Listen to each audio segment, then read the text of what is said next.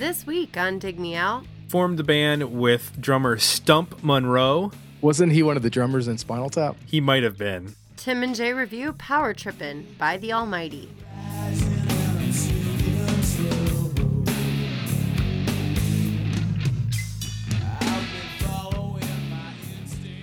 Hello and welcome to another episode of Dig Me Out. I'm your host, Tim Minneci, and joining me as always, my co host, Mr. Jason Ziak. Jay, it is episode 244. 244 times we have done this, and it doesn't We're, get s- we're still alive. it doesn't get any better than this, Jay. Doesn't get any worse either. Doesn't get any better. It just kind of floats along at an even keel. Hmm. Okay. I'm not sure what any of that means. You're pretty much describing when you get to 40. I am describing 40.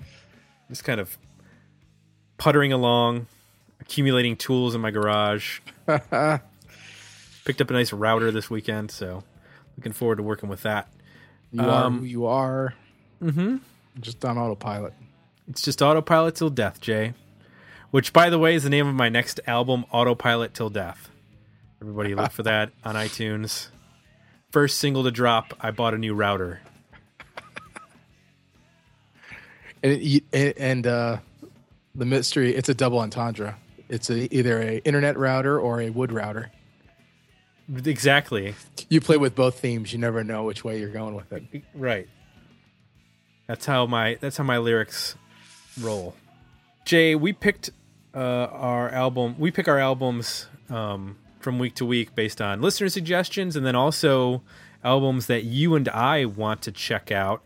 This week happens to be an album that you suggested that we check out, and it's a band called the Almighty, and their album Power Trippin' from 1993 that is spelled trippin' with a N apostrophe at the end, no G. So Jay, tell me Sam. why did you pick the Almighty's Power Trippin'? Uh, well, this was a band that I stumbled into in a weird way. Um, my brother-in-law uh, was in bands uh, in the in the '90s, and they got a gig opening for this band who I'd never heard of before, and were given a cassette. Um, he didn't really care for it much. He was in the sort of like, you know, straightforward '80s metal bands. So Sure. he he gave it to me. Um, I started listening to it and really dug it. Ended up going to the show, and you know how people say, "I was the only one at the show." We were literally the only ones at the show. It was me, Ke- Keith, and my wife, and the other bands were there, but they weren't watching. They were basically like hauling in gear and wandering around. You know, there was a bartender Mm-hmm. and the band. So they played first. Yeah. Uh I guess I guess so. Even though they were the headliner, I don't I think I guess they did. Yeah. Um, you know, they're from Scotland, so Right. uh, you know, early 90s, not a lot of uh promotional money I suppose going into them and uh they're out on a tour in a country that has no idea who the hell they are. And uh, I think they were trying to like, you know, put them on bills with local bands to try to get some, you know, crowds in there. But yeah, it was like a Tuesday night or something crazy. And so anyway, I saw them live. We just stood like center stage up front. It just they basically did a personal concert for me, Keith, and my wife. Um, so anyway, I really dug the record. Um, it was one of those, you know, probably the last. It may have been the last cassette that I that I had that I really listened to a lot. I think I, from this point, you know, forward, it was all CDs for me. Mm-hmm. So that may have had something to do with why I liked it so much, just because, you know, with cassettes, it was you'd throw it in, and if it was the only cassette in your car, it was already in the tape deck, you'd just leave it there because you're too lazy to take it out. And, uh, you know, I found uh, that era, era of music, even though it was severely flawed in many ways, that, that was one thing that was uh, interest, sometimes interesting, and that I think you'd gain an affinity for a particular album just because uh, he was stuck in your tape deck. Right. So um, he's gone on. The singer uh, Ricky Warwick has gone on to front. Uh, he had a solo career, and f- now he fronts. First led uh, Thin, Thin Lizzy, and now they're called Black Star Riders. So I thought it'd be interesting to go back and just see if I like this record now as much as I did then, and uh, I was curious to see what you thought of it. Well, we're going to get into that, but first, Jay, we have to get into the actual history of this band. History of the band. You mentioned that they were from Scotland, uh, Strathaven, Scotland, to be precise. They formed in January of 1988. As you mentioned, lead singer Ricky Warwick uh, formed the band with drummer Stump Monroe. Is a great name for a drummer. Uh, bassist, Wasn't he one of the drummers in Spinal Tap? he might have been The one that Stump Monroe. the one that uh, uh, exploded. No, I think his arm was bitten off by a crocodile mid-set. Is what happened to Stumpy. You're right, Stumpy Pepys. Yeah, Stumpy Pepys. Uh, bass bassist Floyd London, and uh, they were the three of them were friends at school, and they had previously played together in a band called Rough Charm. They were joined by guitarist Andy Tantrum McCaffrey to complete the lineup. They produced a demo and ended up signing to Polydor in 1989 recorded their first album, Blood, Fire, and Love, which was released in October of that year. Their second album, Soul Destruction, was released in March of 1991. It was produced by Andy Taylor of Duran Duran. Interesting. Really? Yes. In March of 92, so about a year later, there were internal differences in the band, and Andy Tantrum McCaffrey left the band. Not sure if it was a tantrum or if it was a civil parting, but he was replaced by Canadian guitarist Pete Friesen, who had previously played with Alice Cooper. Yeah, he's in um, the Wayne's World movie that Alice Cooper's in. He's featured in that movie. Okay. A couple scenes. So April 93, they released Power Trippin', the album we're going to check out. It's their first album with Pete Friesen on guitar, and it charted at number 5 in the UK. So their fourth album, Crank, was released uh, in late 1994 on Chrysalis Records. Chrysalis. Chrysalis. Never know how to pronounce that correctly. Always mist- always make a mistake there. Uh, their fifth album, Just Add Life, was released in 1996. And later that year, the band broke up. As you mentioned, uh, Ricky Warwick went on to do some solo work. The band got back together in 2000 and released the self-titled album um, with Nick Parsons replacing Pete Friesen on guitar. A year later, they released Psycho Narco with new bassist Gav Gray replacing longtime bassist Floyd London. They once again broke up, and Ricky Warwick went back to a solo career. In 2006, they got to back together the original lineup of Ricky, Stump, Floyd, and Pete to play a couple of shows. But two years later, November of 2008, Floyd announced he was leaving the band, and the band has been on hiatus ever since. Um, although they did do like a reunion show, like a one off. That's it for The Almighty. If you have an album you'd like to suggest for us to review, please visit our request review page at digmeoutpodcast.com. We got some feedback on this record uh, over at digmeoutpodcast.com. Stephen Fraser chimed in. He said, I remember this band very well in the first album, Soul Distortion, and the song Free and Easy, and Jesus, I Love You. Jesus Loves You, but I Don't. And read a whole interview with Ricky, the frontman, in Classic Rock Magazine. Uh, that was on sale in the UK. So apparently, we need to check out that interview with Rick, with Ricky uh, in Classic Rock Magazine. Alex Gibson over at our Facebook page said, "Saw them on a bill when Metallica played the Milton Keys Bowl, Keynes Bowl in 1993.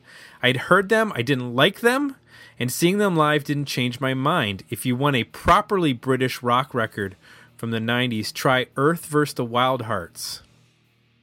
Baby Chaos supported them in 1994, which might pique your interest. So there we have uh, some interesting feedback on the record, Jay. Yeah, I think they were a band that uh, my take on it was that, as often happens in the UK, uh, in in regardless of the genre, almost it seems like a lot of young bands quickly get um, hype, and I felt like when I go back and listen to the first record, the record, there's one record before this one, right? Uh, two. This is their third record. Okay. So the early stuff to me sounds like a completely different band. Like, not quite sure who they are yet. Mhm. Um, kind of in the way that, um, I don't know. I think there's a lot of UK bands that are like that. One, this Street Preachers kind of comes to mind, like where the first record, record and a half, maybe two records. It's it's, it's more derivative. It's less.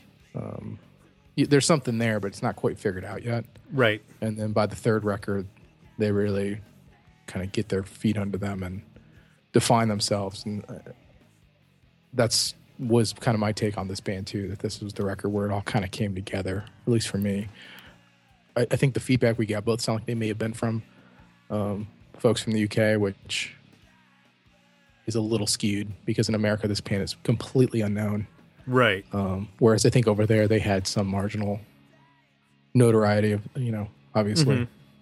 and uh, you know the goal here wasn't to just pick one one UK hard rock band. We'll uh, we'll get to the Wild Hearts at some point. This isn't in place of the that's for sure. No, I, we're gonna get there eventually. Um, this was just one that I think you had been tossing out for a while, and we finally went. All right, let's just put it on the calendar. This is the the first pick either either of us have done.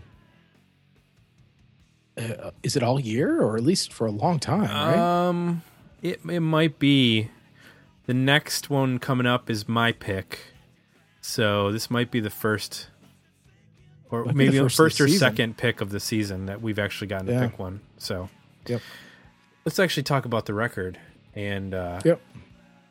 About power tripping. So you suggested, so I'll I'll give you some some feedback on it. Uh, I can't say that I I completely disagree with uh, with Alex's uh, take. Uh, It's not a matter of liking them or not liking them. It's a matter of uh, I guess when I heard the record the first time, I kind of went, okay, this sounds familiar. Like I can kind of see where the influences are, and know, it's '93, so a lot of bands that were two or three albums into their career, um, you know, might make this record in in 1993, uh, as you know, 91, 92 is like the sort of transition years from out of 80s metal into into grunge. Um, well, we still had some bands, you know, from that era. But now, you know, as you said, that this band didn't sound like this prior, and a lot of that has to do, I believe, with with uh, Pete Friesen joining the band, who had been in Alice Cooper's band, and, and from what I read, he was instrumental in a, in a lot of the guitar part writing, uh, in terms of bringing a lot of the riffs to the band. Um, what's interesting is that uh, if you look at the credits for this record, Del James is credited to for two of the songs, um, who is the muse of Alex or of uh, Axl P. Rose Mm-hmm. or W. Axl Rose, excuse me, on Which- um, Use Your Illusion song? one and two, Which songs on here? uh, Over the Edge, Mm. and Instinct, tracks three and Huh. tracks ten, are both credited to Warwick and Del James. I have um, Guns N' Roses in my notes several times, but not on not on those two songs. Well, and that's that's where I was kind of getting at, where I was bringing in the Del James because, you know, this is a band that in the wake of Use Your Illusion, when we had our, you know, previous discussions on Mother Love Bone and and, and Guns N' Roses about alternate universes in the 1990s based on you know how things had played out. You know, this is this is a band that sounds perfectly at home. Could have been opening for guns on that tour, or at some point during that tour, which was like five years long. Um, you know, there are parts of this record that sound like parts of those records, and um, but to me, they also sound a little derivative of those parts, um, and derivative of uh, some bands from the early '90s that I, I read a lot of comparisons to, say, like the first in Chains record in terms of the riff writing and the and the, and the riff and the guitar playing on this record.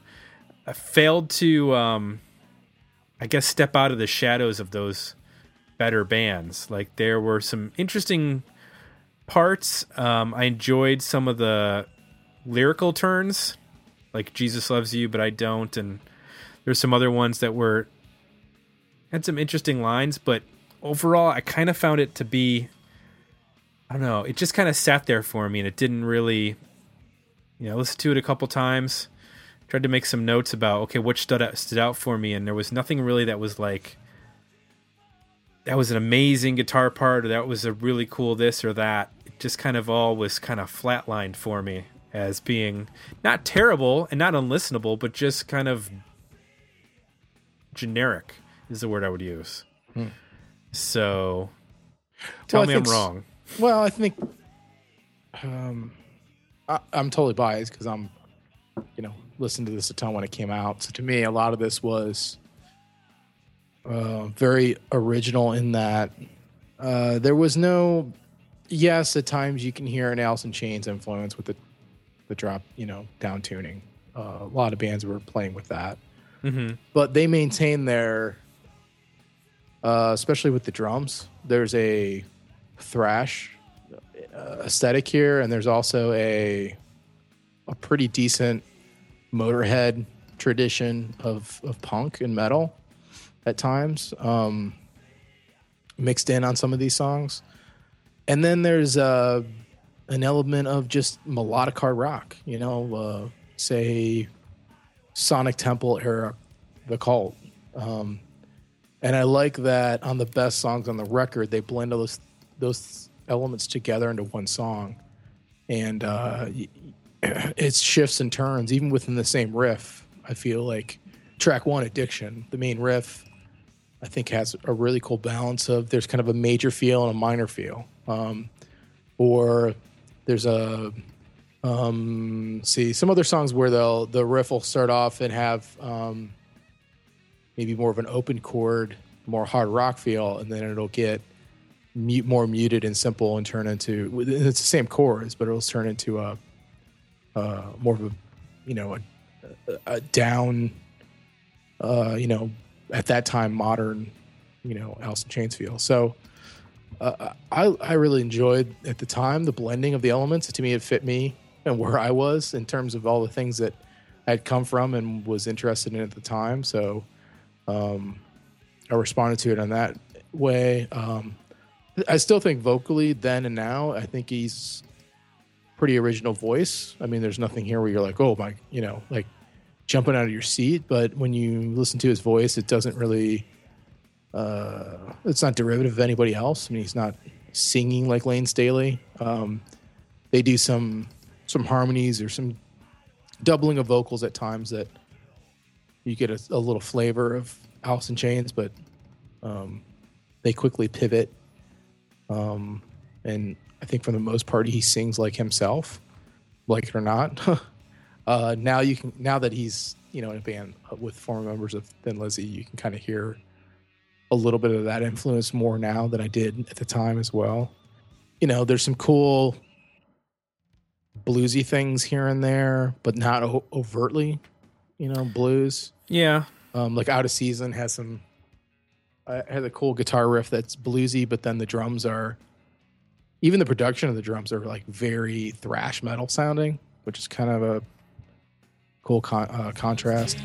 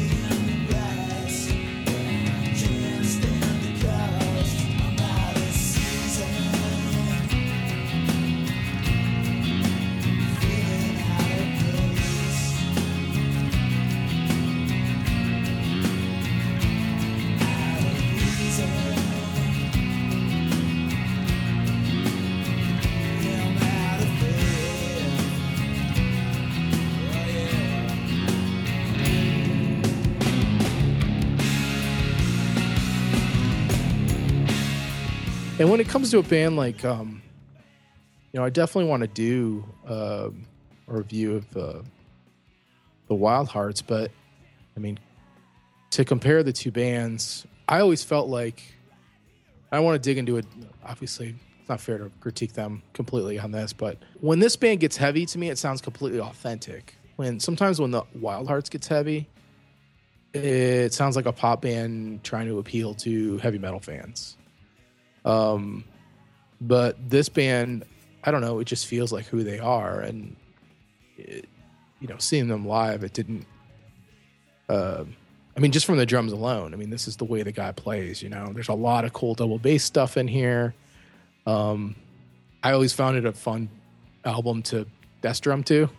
you know, uh, there's a lot of accents and cool twists and turns, and uh, almost to the point where there's a couple songs in here now. When I revisited it, they sound a, a little cut. And, I don't want to say cut and pasty, but almost a little forced in terms of the amount of dynamics that are going on. Um, But there's always cool accents, which, um, you know, I I don't think the Wild Hearts push hit, push enough in terms of, um, you know, drum parts that are really interesting and just uh, guitar parts that are contrasting each other and doing different things. And so I don't know. I find I find this uh, to me, at least this record, to be uh, actually more unique and interesting than than what I think of as Wild Hearts. So. I don't know. It, it's it's very personal, probably just because it, it put together a bunch of pieces of the puzzle that that I was familiar with and and enjoyed. Going back and listening to it, you know, it's it's definitely dated in some ways. Um, I think there's a couple songs on on here that hold up pretty well still, but there's others that um, not so much.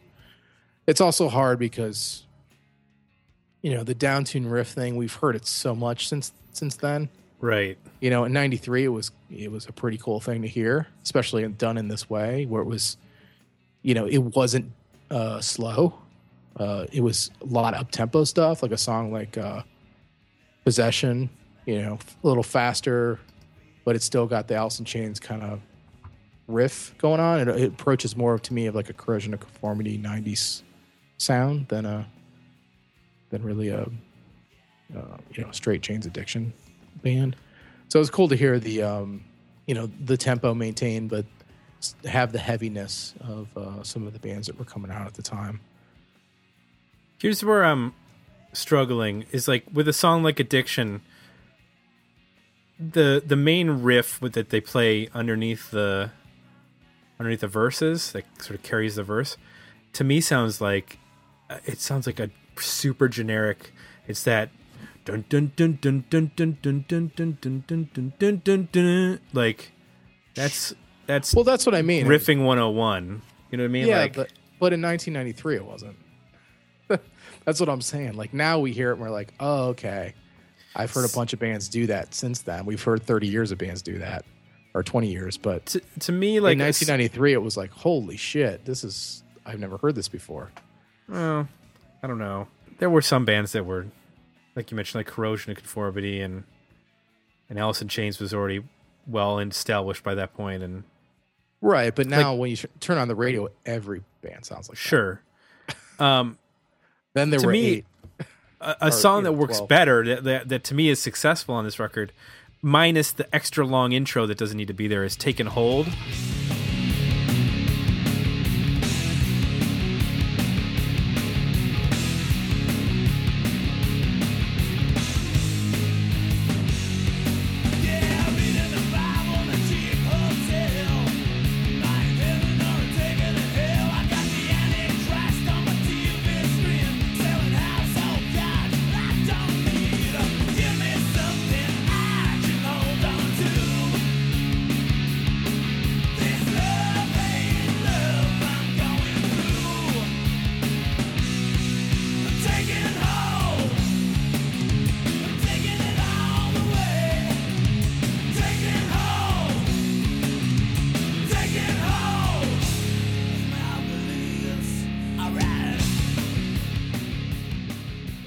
Which I think works really well with that group shouted chorus and it's up tempo. And I, I wish that there it has more of a um, almost reminds me of um, something that like like a heavier version of like Swedish rock from the late '90s, you know, Backyard Babies or something like that. Like it has like a that kind of vibe, but just like meatier uh, in the in guitars and drums and stuff like that. But it, I, that to me is a song that works really well because I'm not a huge thrash fan when it comes down to it. You know, I like some Metallica, but I, I'm not. I don't love Metallica, and I never got into any of the other bands from that genre. So when this band does play, you know, like a song like, um, I guess Power Trippin' would be in that vein of the thrash, like that Yeah, to me is to me that's a Motorhead. That's a Motorhead song. okay. I mean, just listen to the riff and know, the chorus is power tripping, power tripping. I mean, it's pretty much the Motorhead formula. which is the precursor to thrash, really, right? Motorhead's Yeah, the, the influence yeah. on all those bands. Yeah, I would say they're the one of the primary influences for thrash. Sure, Okay, it's it's you know it's heavy metal punk. sure. So, and and not that you know there there were things that worked better and things that didn't. Um, there's nothing that made me like roll my eyes and go, "Oh, this is awful." There were just, and you know, obviously, we're doing this 22 years after the fact. So yeah, there are these riffs now that are completely and utterly driven into the ground by their, you know, overuse, and now they sound dated. Um, as I mentioned, you know, like addiction being one of them. I, I there are bits here and there that, you know, like what takin' hold that I do like, but I just could not find myself like wanting to invest more than what I was already investing into it. Like it didn't make me go, oh, now I got to go check out the rest of this catalog, see what this is all about. Yeah, and despite me liking this record at the time, um, I lost track of the band and honestly haven't listened to any of the records after this. Because it seemed like they put out a, a number of them in succession, succession right after Th- this. Yeah, they did. I mean, they were. I don't know that any of those came out in the U.S. at the time. I think they've all been reissued and whatnot. But um, so, I mean, this wasn't an easy record to find either. So, um, I don't think the and this was probably the one that got the promoted the most. I don't think the others uh, saw much. Uh, even saw the light of day here uh, initially. You know, I, I dug the. Uh, I'm revisiting it. I mean, I, I dug "Sick and Wired." Um, that was a song that uh, I thought was really strong melodically. Had some really cool parts in it. It, it definitely felt like uh, I could hear the Guns N' Roses influence, which had never occurred to me before. It sounds stupid, but that, that's just a band at the time I just didn't think of as being um, influential. But you know, I think this this song you can definitely hear it.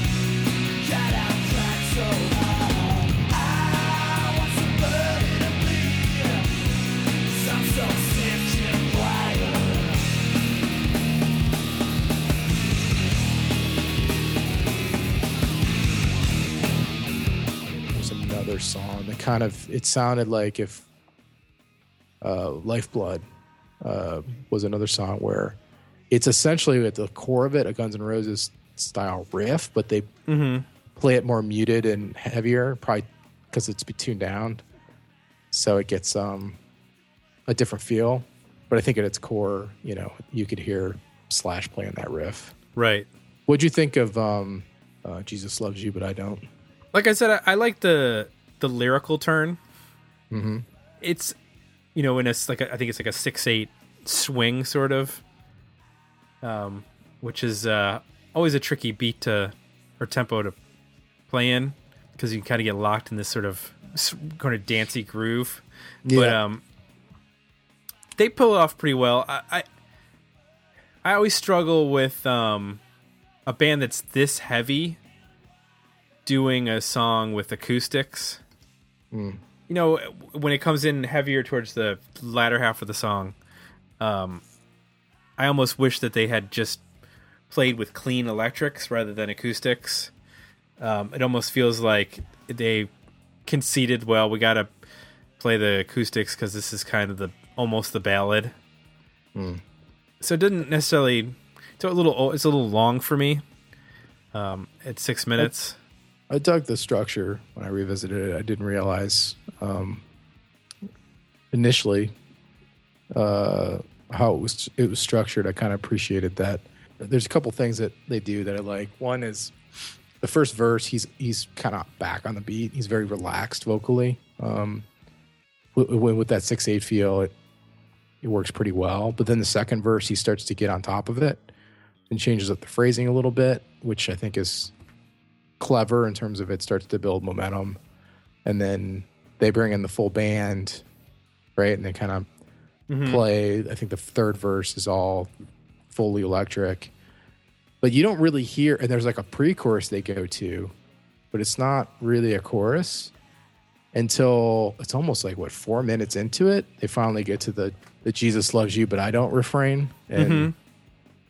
which is essentially the chorus. And you're at that point, you know, they've built, you know, up from a simple acoustic to getting on top of the acoustic to bringing electric instruments to, you know, full blown, you know, big chorus, you know, Jesus loves you, but I don't, kind of playing off that, paying off that that lyric as well at that point, which I appreciated.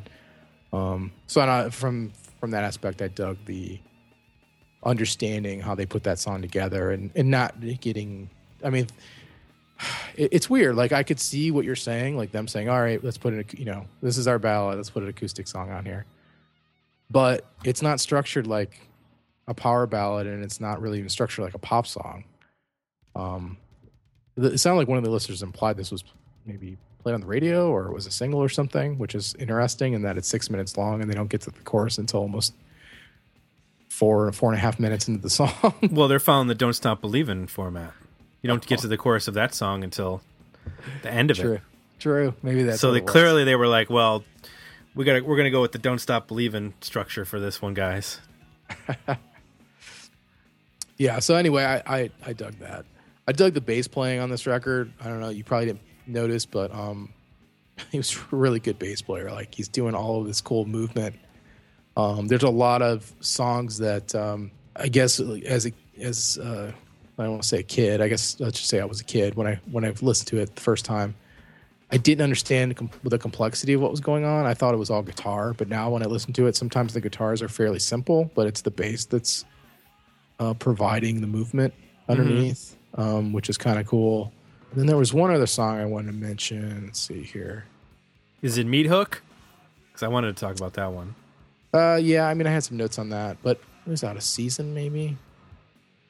I don't know. There's one where I guess you hear this a lot on, on a lot of the choruses. Melodically, the choruses aren't, you know, overly complex. Um, sometimes they're just gang style vocals or double vocals, just saying Right. what the song is. But some of them get fairly hooky and melodic, and it's not necessarily the vocal all the time doing that. There's a cool interplay where the guitar uh, changes and, and melody is playing. It's providing the hook with the vocal at the same time, which is kind of cool. Um, I think a lot of times you just you know bands will just play chords and they rely on the vocal to provide all the hook melody, but there's some nice complementing guitar and vocals to create the hooks. And then Meathook has got, uh, to me, it's got some awesome double kick drums and um, I think- I think the second half of the record gets a little more into the um, the heavier side, I guess, or the more straight up, you know, Uh, faster rock stuff. Meathook's intro and verses sound like they could have been off of Helmet's Betty album. Oh yeah, I mean, that is a that's a pretty aggressive sounding song compared to a lot of the record. I mean, the the the, the way that the drums and the bass and the guitars are all locked up. That's with those you know pauses in the verses is a very Right. helmet so- sounding thing to do.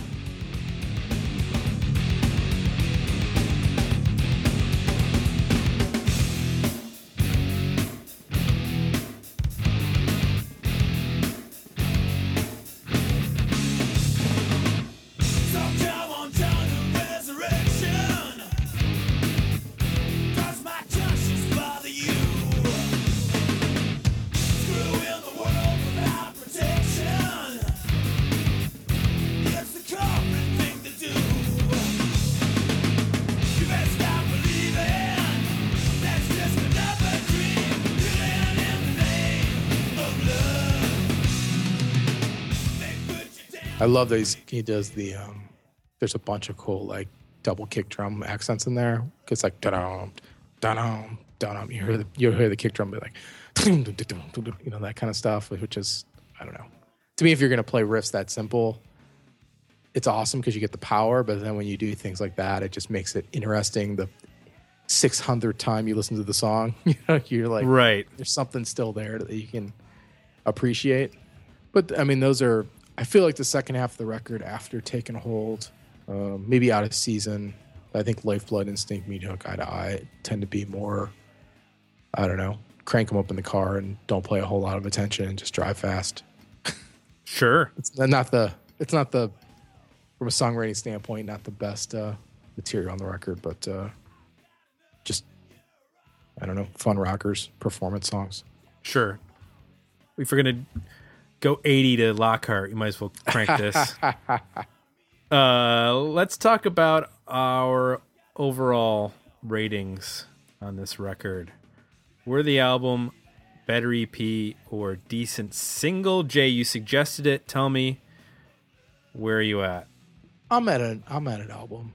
I, I just I don't know. I'm so attached to this record. I'm so familiar with it that it's difficult for me uh, to separate myself. So I had a blast going back and revisiting it. I don't know how much I'll listen to it after this, but it was fun to go back and it's like seeing an old friend. You know, you shoot the shit and it's fun to whatever catch up, but you're not necessarily going to be uh, hanging out every weekend. I'm a little bit harsher on this. I'm dangling between a single and an, and an EP. Probably at an EP. I like Takin' Hold and Meathook and Over the Edge. I think Over the Edge has a strong chorus um, that pairs well with Takin' Hold. That's three songs. I think that's probably it. If I had to, if I had to pick one of the mellower songs, I think I'd go with Out of Season as maybe the fourth song to mellow it out. But yeah, I just struggled with some of the stuff sounding, you know, to my ears now, 30 years late, 30 years, 22 years later. Jesus, it will be 30 years soon. Um, just uh, sounding a bit on the uh, generic side for me. So didn't uh, didn't make as much of an impact as I was hoping. So maybe I'm wrong, and maybe our listeners will tell me that uh, Jay, you're the one who is correct in this particular instance, and they can do so by going to our Facebook, uh, Twitter, and I've recently started posting over on Instagram as well when we have episodes, uh, putting up artwork and pictures and whatnot. So feel free to leave us some feedback at those locations, and as always, dig me out uh, podcast.com. Next week, it's another review, Jay. It's a pick that I made. So back to back picks, and, I, and I'll be p- completely forthright. Or forthright, yeah. Uh, I picked it based on one song. I only knew one song off the album that I picked. Okay. We're going to We'll find out together if it's a good record. We'll find out. Yeah. Uh, folks out there, if you like what you heard, please consider leaving us some positive feedback over at iTunes. And uh, if you have an album you would like to suggest for us to review, head on over to digmeoutpodcast.com and uh, put in your suggestion. For Jay, I'm Tim. We're out, and we'll be back next week with another episode. Dig me out.